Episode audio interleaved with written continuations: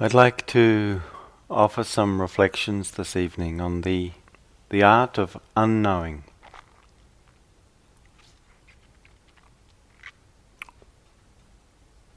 The great Taoist uh, teacher and practitioner Chuang Tzu once reported his experience as such. He said,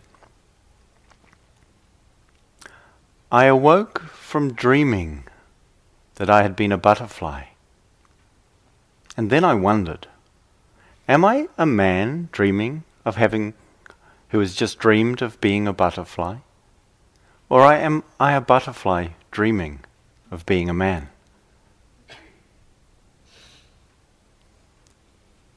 And it's a kind of interesting place to be, I imagine, that kind of a question.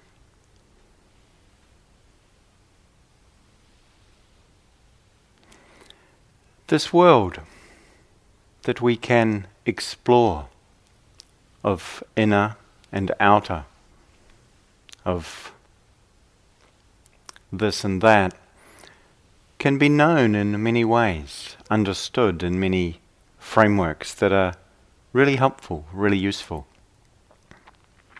And there are ways and dimensions of what is true about this that we call the world or the self, or the arising of the two together that are in certain ways beyond the conceiving mind's capacity to grasp or to, to somehow contain within its conceptual structures. There is a vastness to this universe that is beyond what we can conceive. And they tell us that those little spots of light out there are, you know, hundreds and millions and billions of light years away. Does that mean anything? Really? Like, it's quite a long distance, I get that. But I can't really conceive. And that some of them are not just actually spots of light that we call a star, but they're galaxies. It's like there's something vast about what we are in the midst of that our mind in its thinking can't really extend to. And we can come up with numbers with large numbers of zeros after them as a way of trying to represent really big things. But do they really capture what the essence of the true experience of that vastness is? I'm not sure.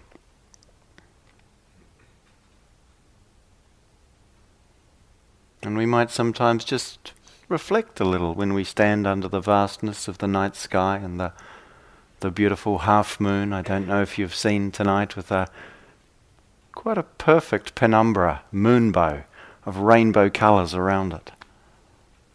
And just we can call it a something. I'm not even sure it's a penumbra to be honest. That could be the wrong word. But that's not the thing, is it? It's this wow, look at that. Isn't that amazing? And sometimes the mind just sort of opens in that appreciative amazement. That sense of something mysterious, something remarkable, something in a certain way inexplicable about life, about the fact that we're here at all, actually. As, uh, you know, we could consider that it's kind of amazing that we're here at all. We take it for granted because it's been going on for as long as we've been here. But uh, the fact that it's happening didn't have to happen, it seems. But it did. And yet it's not easy for us to sit in that place of openness. It's not easy for us, I think, to inhabit the condition of uncertainty, of unknowing. We tend to somehow want to organize it and package it in order to be able to work on it or with it or around it, depending on what it is. And we can see that religions and science, which is in many ways our most popular modern day religion, at least in the West and maybe elsewhere, I don't really know, tends to fill in that empty space with conce- conceiving, with ideas, with beliefs, with systems. And, you know, the one thing we can sort of see if we looked at some of those ideas that everybody used to believe seem a little strange to us now, like the one about, well, maybe this is how some of you conceive this, but you know that there was some guy in sort of out there in the middle of nothing who kind of just decided to have something by going, yes, let's do it, and here it was, bang. Took seven days apparently, but because there wasn't anything at that point that involved a planet spinning around, I don't know what the day could mean. Obviously, that's just a way of representing some kind of unit of time that didn't exist until a planet got made to turn around once and measure a day. And we might kind of chuckle about that. We probably, if we're, you know, honest with ourselves, we realize it's maybe a little more subtle than that kind of idea. Maybe we disregard such religious uh, suggestions for the beginning of existence, the beginning of the world, out of hand. No, I don't know if we have a basis for that either. But maybe we refer more to the, uh, the science of it, you know. In fact, scientists, you know, worked out eventually that there was nothing. Absolutely nothing. And then suddenly it exploded into something. It's called the Big Bang.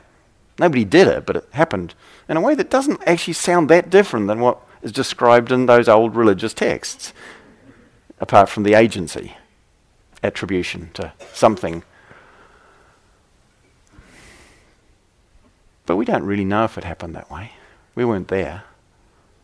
We might not be able to see beyond the point of that explosion. The Buddha suggests it's been going on quite regularly in that fashion, starting and finishing for quite a while longer than we could in any way possibly conceive. Mm, I don't know if that's true either. Explanations at that level are kind of limited. And likewise for what happens in terms of our own existence, how it came to be, what happens when it comes to end. There's a lot of debate. Are we open to leaving some of these questions unanswered? Or not so much unanswered because we might have our sense of what seems most likely, most useful, most true, but without somehow fixing that as absolute, without tightening around that as somehow the way it is, but more the sense of, well, it could be like this, and maybe that will make sense, yeah. So I'll try it out as a working hypothesis, which is very different than a kind of a a certainty. There's a humility that that requires and that that involves that is both challenging but also somewhat relieving. It offers a sense of possibility.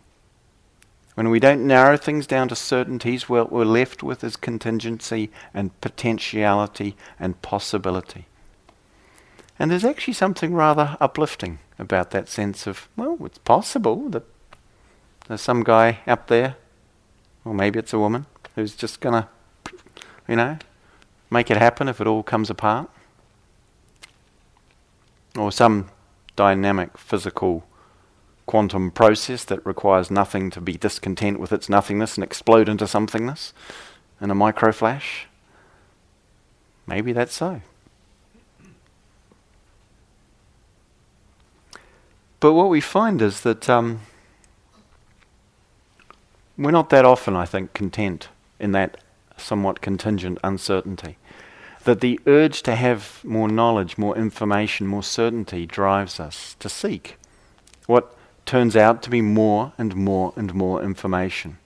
And as we know, we characterize our age by the remarkable amount of information we have.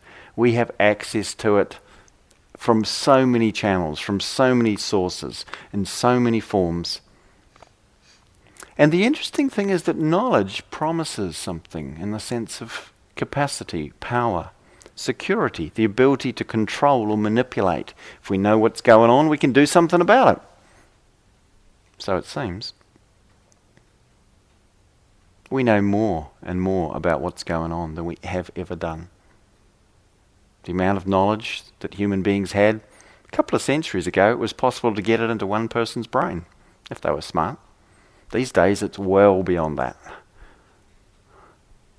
Well beyond that. And yet, for all the amount of information that we have, does it bring us security? You know, we can turn on a news channel, 24 hours news, we've got it. We can find out what's going on anywhere, anytime. Can't we? And we do sometimes. But does it make us feel more reassured? What my observation is, it actually makes us more anxious. We actually get more worried when we see what's going on. When we know more and more, we can find out what's going on. We get more anxious. And we live in a culture in which this, the attempt to resolve the anxiety through getting more information in order to create certainty doesn't work because the information doesn't give us the reassurance we seek for.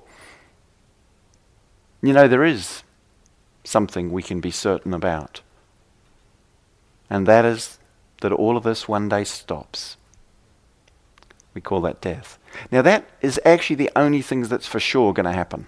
Everything else is uncertain, not guaranteed, somewhat unpredictable.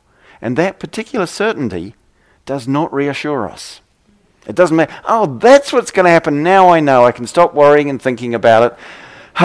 it's just going to go out, gone, dead. Whatever that is.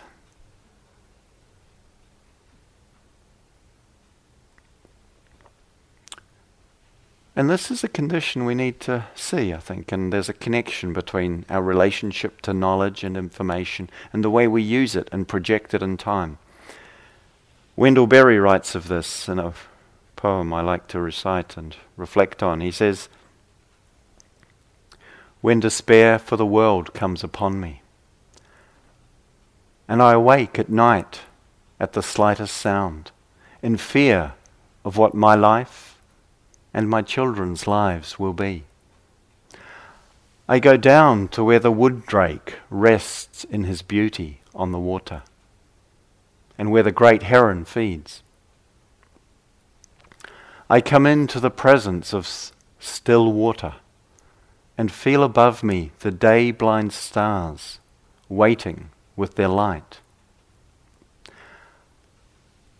I come in to the presence of wild things who do not tax their lives with forethought of grief. For a while I rest in the grace of the world and am free.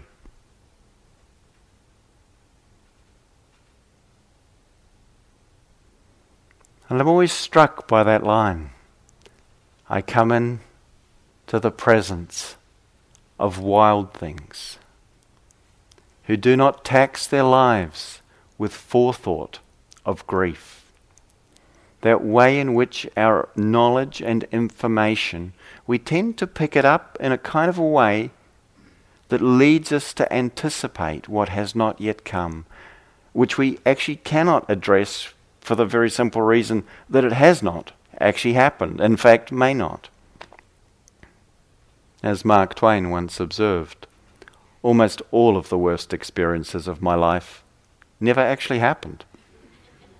But it's the thinking about, the fear, the worry, that becomes the worst experience. And there's a connection to that tendency between our seeking for information to figure out how do I resolve, how do I predict, how do I control what's coming towards me, when actually we can't because it's such a complicated matrix of conditions, of causes, of factors, that there's no way we can know until it is that it's going to be this way.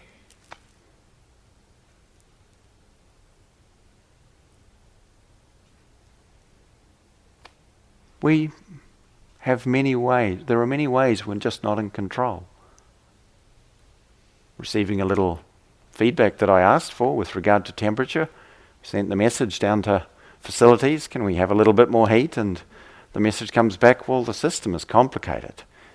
We're not sure the people who are here right now know how, how to make that thing do that. I mean, I've got a heater at home, you just turn the dial up, but obviously it's not one of those. And it's like, okay, so I don't know if it's happened already and it still feels cold, or if it's going to happen and it might get warmer, or if it's too hot down the back now and people are kind of roasting. We don't know with these sort of things. So many things are like that. and we have to live in this condition. We have to live in this condition. But so often the way we attempt to deal with that is through the way we relate to experience in terms of time and the construct of what that involves. A construct of past and future, which seems so real to us, which sometimes seem more substantial than what's actually happening right now. It's kind of remarkable, isn't it? A patchwork fabric of images and recollections of little bits of the past that feels like that's what the past was, when of course it isn't. It's just a few bits we've managed to remember and string together because to actually remember the past as it was would require it to be playing out in real time. The thing is way more complex than the little bits we've retained. And there's not space for that because the present is playing out in real time. There's no room to get that other thing to happen here.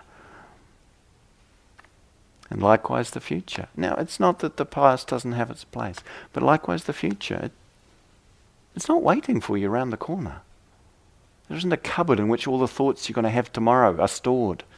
And they suddenly will appear saying, It's January the 2nd, here are your thoughts. We've been keeping them warm for you. they just don't exist.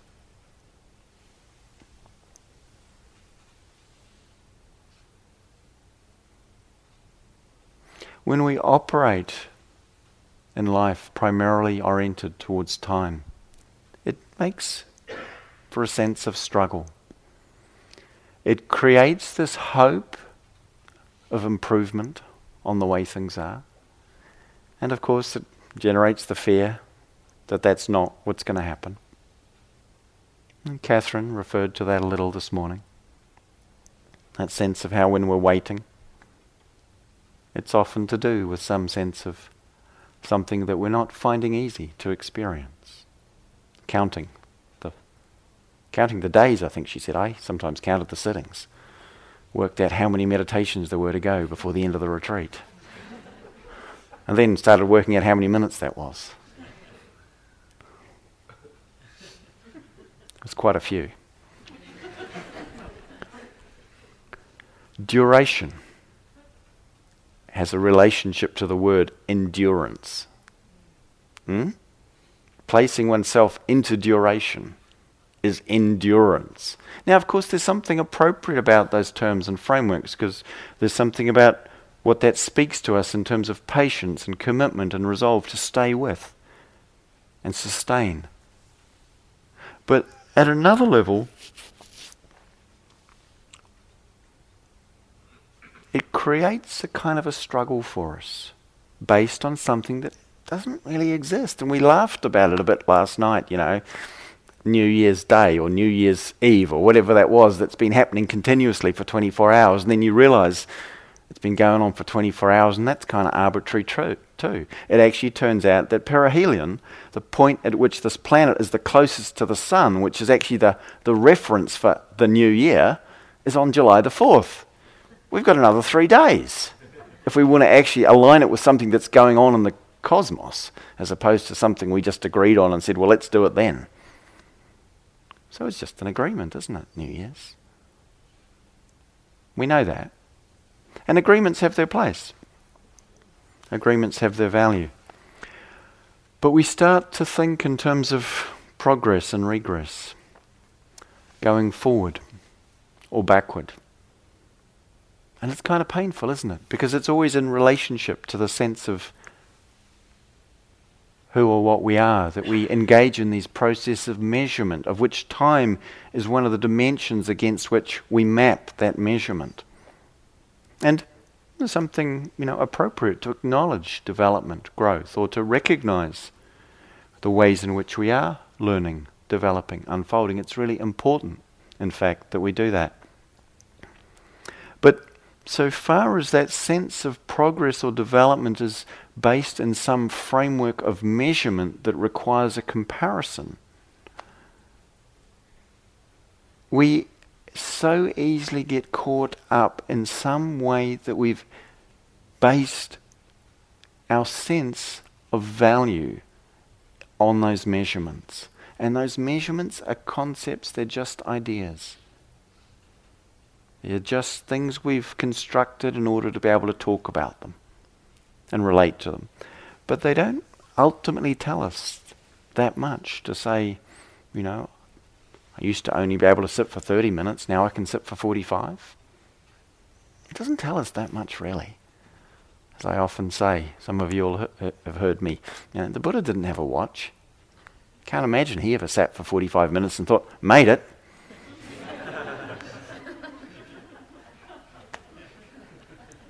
Or had to change his posture after 35 and thought, failed. Wouldn't have happened, would it?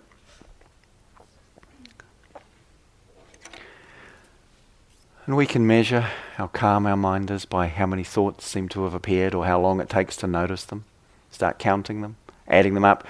You know, sometimes people say, oh, I could only be attentive for three breaths, you know. God, you know, I'm really not doing well. Someone else thinking, three breaths, three whole breaths. You were attentive for that? It's so relative, isn't it? It's so dependent on what our frame of reference is. One day, three breaths seems like a remarkable achievement. Other days, it's kind of that was, you know, that was the distracted period.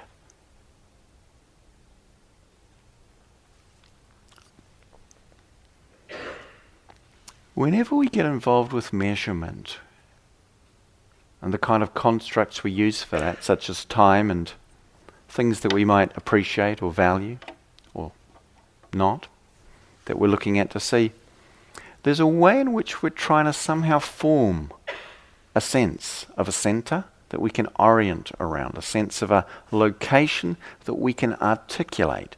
Location is real, but what we articulate about it is inevitably something short of what is that locatedness that we can sense. But then when we start to articulate, we say it in terms of, okay, my body's here. What do I mean? Body? Well, okay, these sensations are happening here. This um, organic structure is here. Sure. Yeah, that's okay. That's true. But um, we go beyond that mostly. We tend to start thinking in terms of how we, we apply some sort of qualitative or value factor to those simple things, like how long it was here for, or what it feels like. Not just pleasant, unpleasant, or neither. But, um, you know, does it feel good? Does it feel bad? We jump from the sense of pleasant to the value of good, from the sense of unpleasant to the value of bad. And there's no absolute correlation between those two. Sometimes there is, and sometimes there isn't. We can measure how, you know, how much loving kindness we feel is available. And we sort of think, well, yesterday I was a bit more friendly. Today I'm feeling a bit less, you know, and as if somehow, oh, maybe the practice isn't working. We've, I hope it's been expressed clearly enough. I don't need to say again that that's really not how we can usefully look at the process. But part of what's going on is that we're kind of trying to, in the different ways we measure ourselves, which is part of giving ourselves a sense of who we are. It's not like we just want to know, you know, and we don't care, whatever it is, as long as I just know who I am. No, we actually want to kind of have a sense of being able to measure or evaluate ourselves in a certain way. And one of the primary ways we want to be able to do that is to actually have a confidence and a certainty that the way we are, or at least the way we present, is going to be liked by other people. It's going to be appreciated, it's going to be valued, or at the very least, it's not going to be rejected or attacked. And we can become so, so worried about and concerned about and paying careful attention to what we do or what we say or what we wear or how we are to try and somehow prevent ourselves from being the recipient of that kind of judgment, that kind of criticism, that kind of rejection. And of course, all of those experiences are understandably painful. And it makes sense. We might not wish to experience them. But as speaking in a couple of the groups and thought it would be useful just to lay this out. One of the things that goes on with that that we don't always see, that we might think, well, well why can't I? You know, it was, I think it was Lao Tzu. This must be the day for the Taoists. Lao Tzu said, if you want people to like you, you will become their prisoner. if you want them to like you more than you want to be true to who you are, I would say. That's true. So it's fine to want them to like you. But if you try and be or pretend to be other than what you, and who you are in order to get that liking, we actually become bound in that endeavor.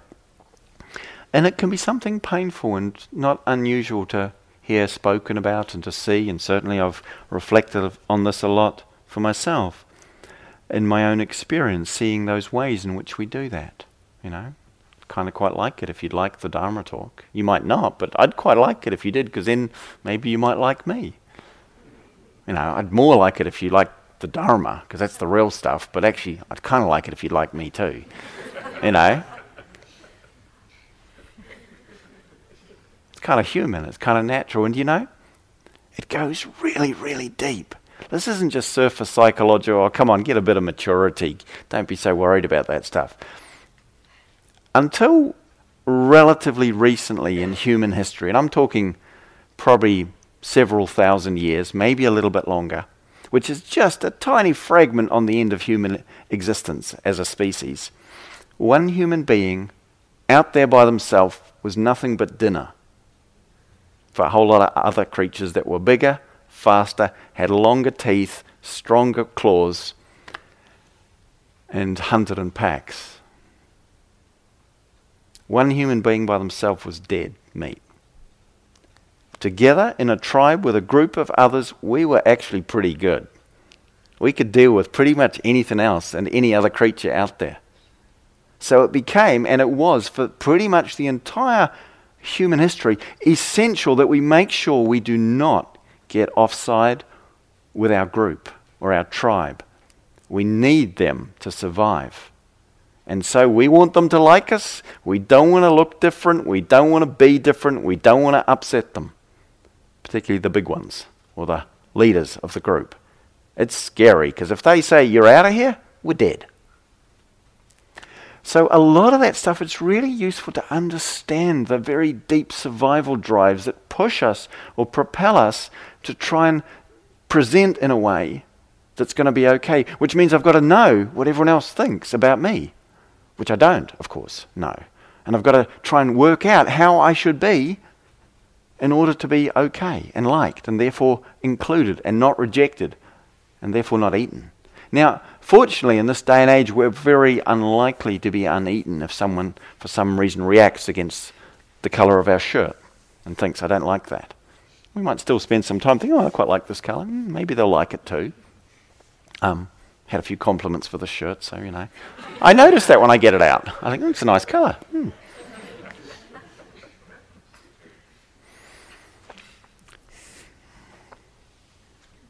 But what is it to not know what people think of us? Because we don't, actually.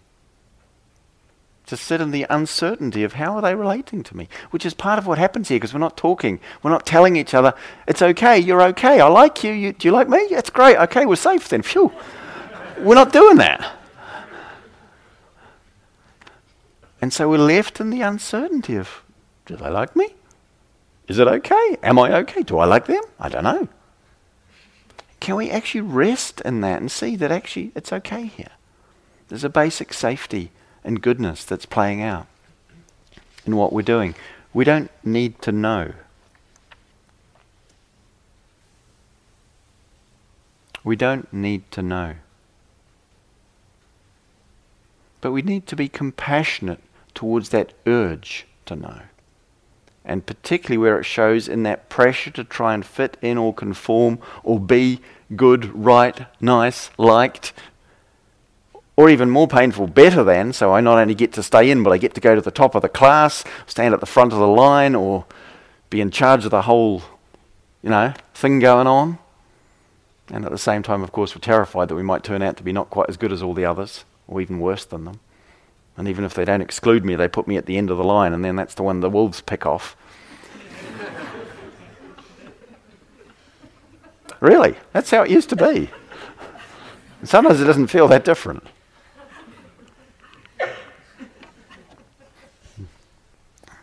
So there's a reason why it's got so much pull and charge for us.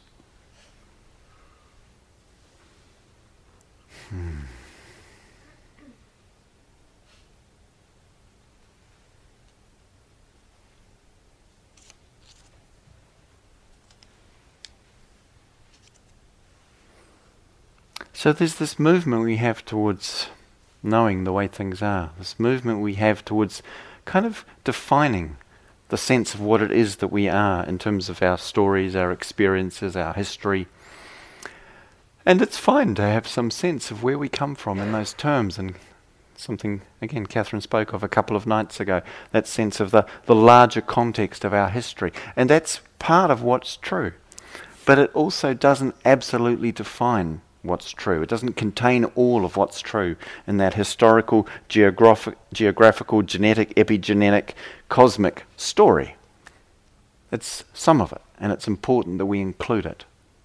We don't disregard it, but it's not all of it.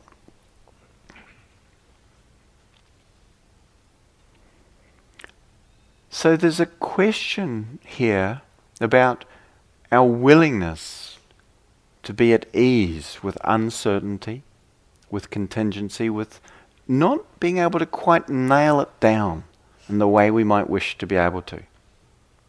Not being able to quite land a sense of absolute certainty about what's happening here. There's a security that comes, there's a feeling of apparent ease, relief, or safety that are, when we can say, I know this is how it is. And there's a awkward, scary, and of course, you know, at school, if teacher asks you a question, you say, I don't know. You don't get a lot of credit for that. It's like stupid. Isn't it? We, we actually we take quite a bit of flack for not knowing if we don't have the answer to the question, if we don't have the information that we're supposed to have. We get a lot of credit if we do. And we can say, yeah, I know. And wow. You know, we give a lot of credit to that capacity. And it's a great capacity. Not knocking it. But the intellectual mind really has to be encouraged and invited to show and to use its beauty and its strength, but also to know its limits.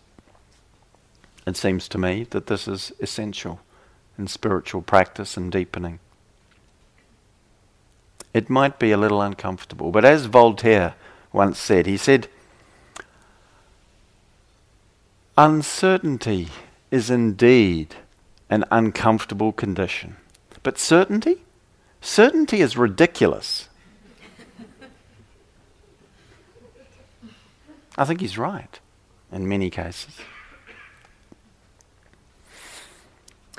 The uncertainty, however, has with it this sense of danger that we pull away from, this out of controlness, this, I don't know what to do here if I don't know exactly what's going on. And as I say this, I don't want to be taking away from the value of understanding what's going on in our process, from our history, from our immediacy. All of that kind of information is really useful. It really has its place in being able to unpack, and being able to handle, and being able to skillfully hold and digest those patternings and those, in a way, outcomes of what has gone before that still arise or that arise afresh in the present, in our lives.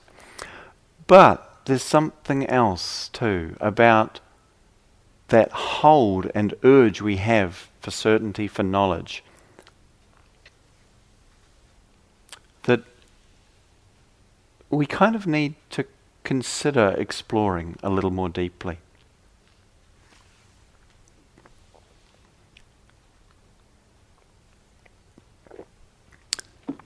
about 10 or 11 years ago, I was teaching in Australia in uh, the Dharug National Park in New South Wales in Wat Buddha Dhamma. It's a monastery. It had become more of a retreat centre by that time. And I'd arrived the day before the retreat um, to have a little time just to land and sort of get over some of the jet lag before beginning teaching. And uh, one of the things I like to do when I arrive and just to help my body adjust is to go for a run. And uh, so I went out from the little kuti, the little hut that I was staying, which was uh, about, I guess, half a mile from where the actual little sort of retreat centre part of the monastery was. And just went for a run off along the track. And I'm, I've been running regularly since I was a teenager, and I do it a lot. Most of the time, anyway. Um, I like to do that. And I was off running, enjoying myself, and then I was going through the forest there, and it's this beautiful sort of, um, I don't know if it's tropical or rainforest or whatever. Anyway, it was forest. I wasn't familiar with it. It was a new kind of forest to me.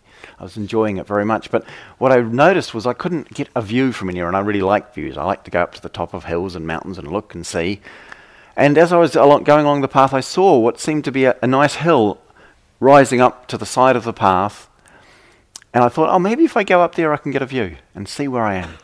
So I left the path and I went up the went up the tra- went up the um the hill, and I'm someone who spent quite a lot of time in the wilderness, the outdoors. So I was pretty relaxed doing this, you know, keeping on check on what was happening as I went up to the top of the hill. And I had a look around.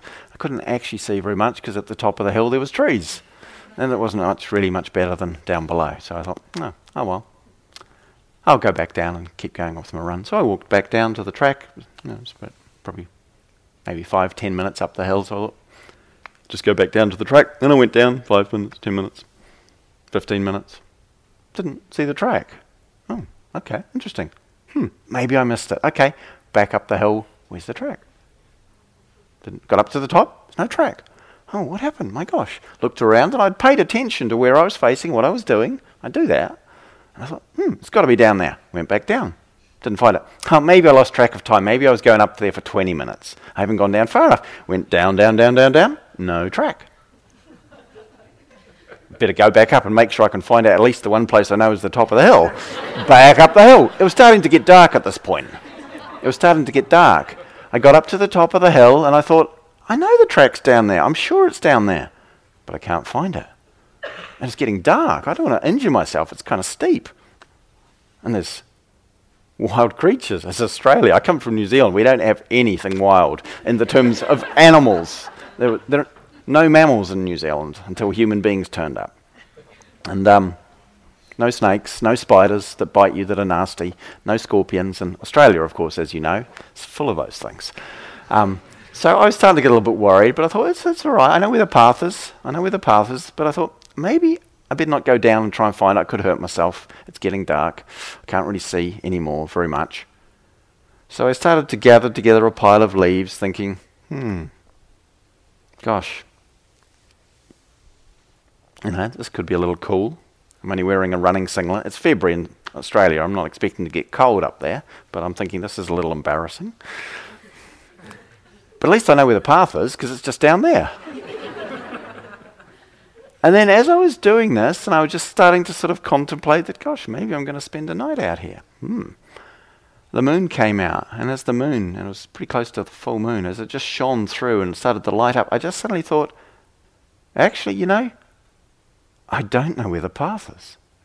And just bang, it just burst through my consciousness, the realization, and it was terrifying. There was this existential survival terror. I'm going to die up here. I don't know which way I'm facing. I don't know where the path is. Maybe I've gone and got myself completely 180 degrees disoriented. Nobody knows I'm here. They won't even come looking for me until I don't turn up and give the opening talk tomorrow. And it was like a lightning bolt through my whole body. I can virtually feel the resonance of it still when I talk about it 11 years later. And it just went, terror, terror. And then it was gone. And I was like, oh, you don't know where the path is. Actually, what you do know is the path is not down there. where you think it is, where you're so sure it is. Because you've been down there and you know it's not down there. So why don't you try just orienting 20 degrees clockwise and go down there and see. And if it's not down there, come back up, take another 20 degrees, go down there. You're at the top of a hill. It's got to be down there somewhere. So I just went 20 degrees clockwise.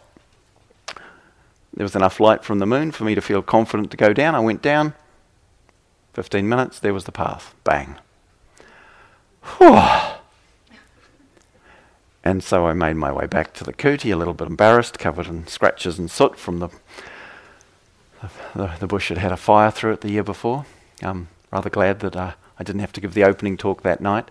But what was really interesting as I reflected on this experience was what had happened to me. I had been so certain that I knew where the path was. that I wouldn't actually let myself contemplate the uncertainty, the fact that I didn't know it. And so long as I held on to the view and belief that I knew where it was, I couldn't find it because it wasn't there. And only when I was willing to face the fear, and I wasn't willing to, it just happened, I didn't choose it. But something in terms of the light of understanding just dawned oh, that's what's true. You don't know. And sometimes we have to face that uncertainty, that not knowing, that place in which we let go into how it is, in order to find a new orientation, in order to find a new way on the path.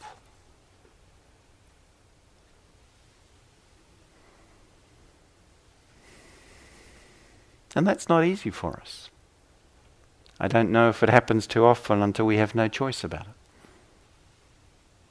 But it happens when we come to that place and we're willing to stay there. And we have the courage to stay present with the places that we can't quite figure out or explain. We don't know how we got there necessarily or where we're going. We might have a few ideas, but they're not certainties, they're just possibilities.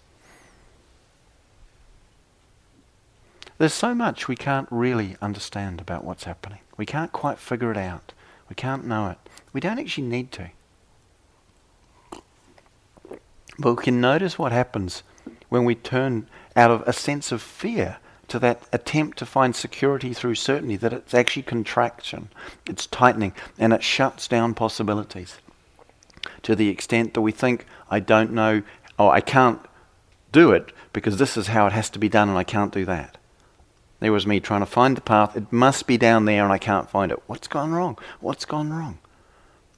I went up and down that line four or five times.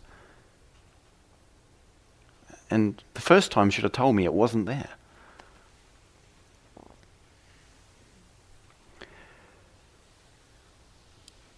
Things happen that are mysterious and inexplicable in life. Sometimes.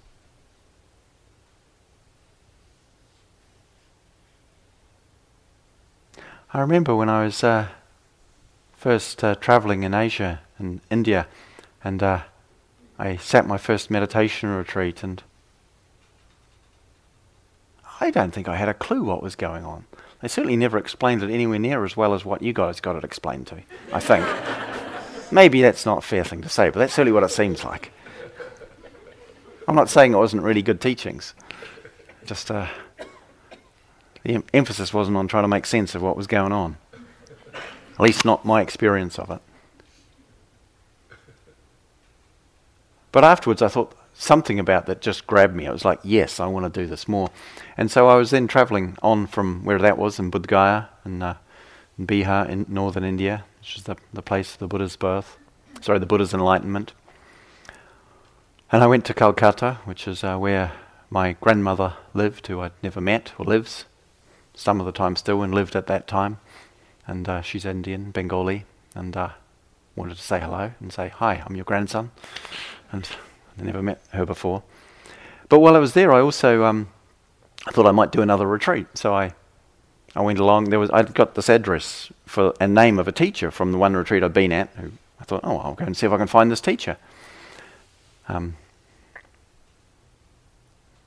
and I went to the place where we were supposed to live, the Mahabodhi temple in Calcutta. And they said, Oh no, Munindra, his name was. Munindra's, Munindraji, he's not here. He's gone. We don't know when he'll come back. He never tells us. And he's like that. And uh, so I thought, oh, okay, can't see him.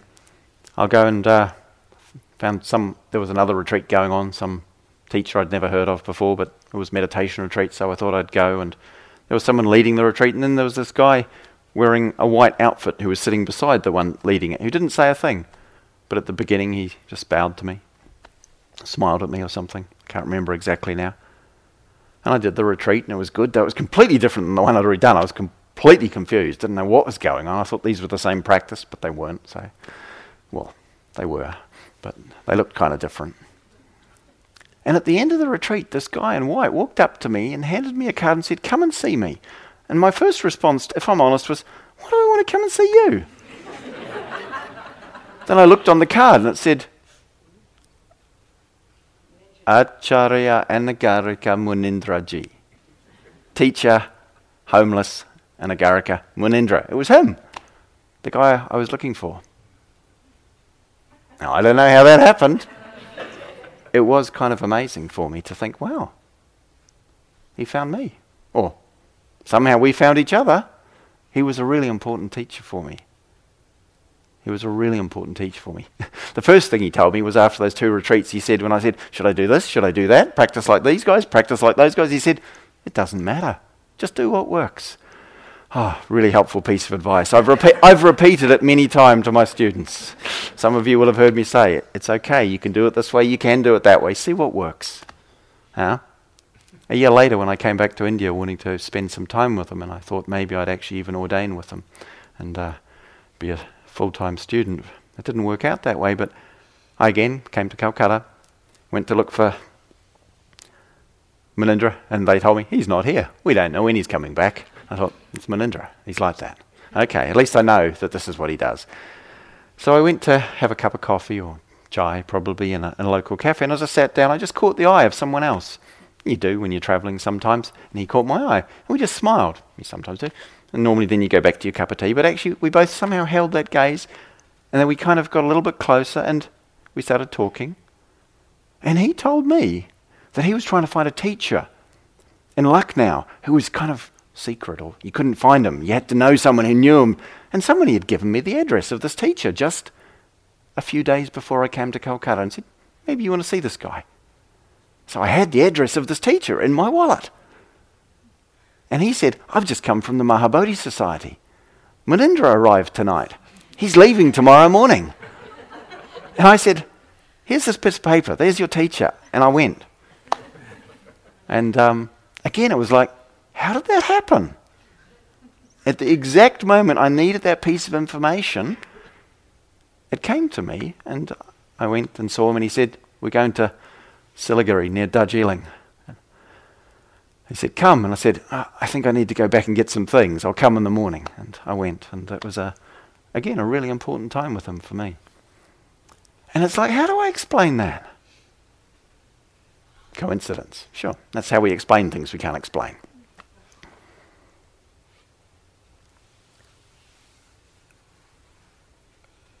But sometimes things happen that just kind of open us up to something more mysterious taking place. When I did that very first retreat, though, as I say, I didn't really understand what the heck had happened or was happening. I knew A, it was good, B, that I wanted to do it more, though I was kind of scared about what that might involve. But I also had this really weird sense that was like a confidence, which I cannot to this day explain, that said, You've done this before. Now, I know I had not done that before in any living memory, and I don't know what that means. But there was something familiar about it. At the same time as it was completely new and rather bemusing to me. Now, we could say, oh, and as I had the thought, maybe it's about rebirth and I did this in a past life, but I don't know.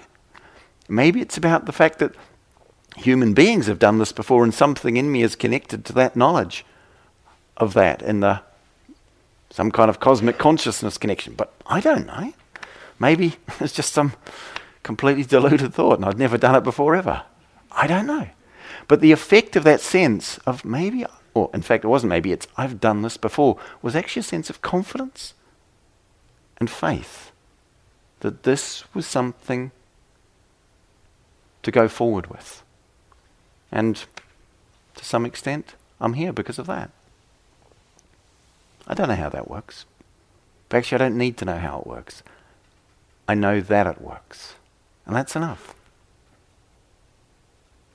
So the the process of being able to hold that open space of unknowing, of uncertainty, it's fruitful. It's something that allows potentiality to come forth, to come forward, to touch us. Sometimes, of course,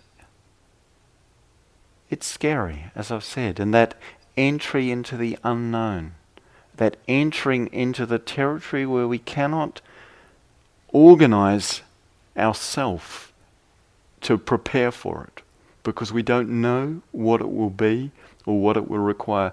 That is actually kind of challenging for us, and yet it also is a support for beginning to emerge from within the confines and the limits of the belief that we need that construct of self in order to be able to function and operate. Because actually, the most fundamental things are not coming from that. They're coming through it, sometimes affected and distorted by it, sometimes not. But they're not coming from that construct of self. That we need a certain courage of heart, in which doesn't mean we don't have fear, but that the fear that might arise we hold with kindness and with a sense of aspiration, of possibility, because so much is possible for us, human beings.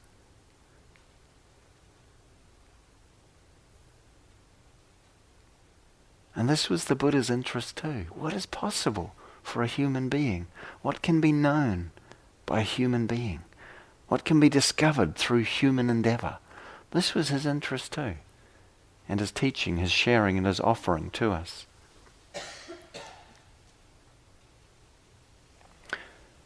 So I'd like to conclude with a, a quote from someone who I feel fortunate and blessed to have known as a teacher and also have as a friend. And uh, in some ways, it feels really right for me to also to be honouring him. Ajahn Sucitto is a, a wonderful teacher, awesome practitioner, and a very human being. And he's also a teacher for Catherine Akincano and myself, and a friend too, and a point of meeting that actually for me was a uh, a great reference for the sense of oh yeah we can do this having never done it the three of us together and it'll be fine. Um, so I want to share this piece from Ajahn Sucitto. He gave he said what I'm going to share with you in a talk he gave in India that second time I was in India, and he'd just been on um, pilgrimage. We're still in the middle of a pilgrimage, and at the point he came to the to Bodh Gaya where I was on retreat, he had just uh, recently survived being mugged by machete wielding bandits who had at one point threatened to cut off his head. And his response to it had been to offer him his head. Remarkable guy. I remember talking with him later. He said, You know, I realized that these guys were scared. And actually, what they needed to feel was there was no threat. But he was also, he said, aware that there was no certainty what was going to happen here. But anyway, he gave this talk that I still regard as one of the most wonderful Dharma talks I ever heard, and this is a piece from it. He said, There is no real learning on the intellectual level. There is only a kind of learning that we do when we have the humility to recognize that really the learning part is when we go to the edge of where we know and where we control. And the nobility of our life the nobility of our purpose. The aspiration of our life says, keep going, past the area where you can't control it anymore, and trust. For me, this is the heart of devotion, of faith, of surrender. Not a surrender of responsibility, but a profound recognition of what the responsibility of this being is to live in accordance with truth to honor truth and to trust the truth of our life as it is. What lies beyond me and control and the sense of self is the joy of the deathless, the joy of the boundless, the mysterious vastness of life.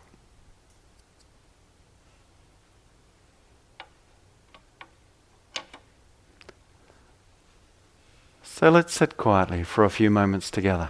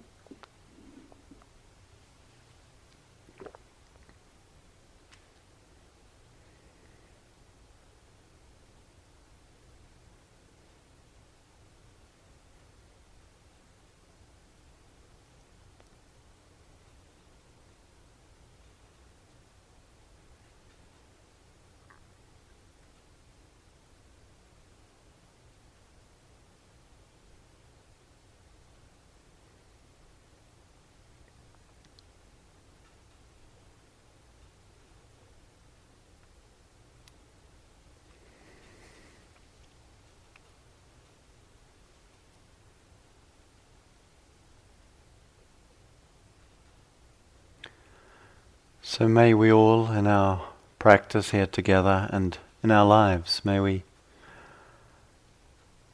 deepen in the capacity and skill for using the knowledge we have in a way that serves and the helpful understanding it can bring us. And may we also deepen in the trust and the courage of that dimension of, of unknowing that is ripe with potential and possibility. That opens us to the mysterious vastness, the boundless, and the free.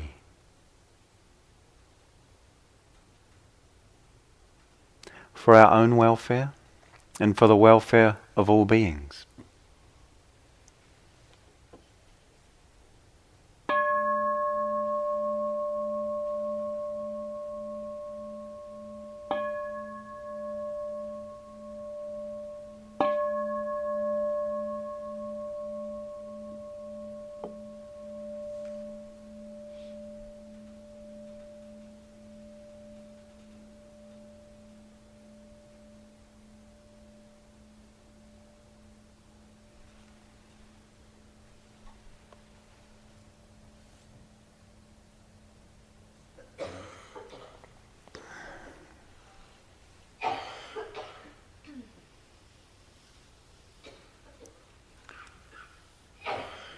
So thank you for your practice and your presence, and please continue.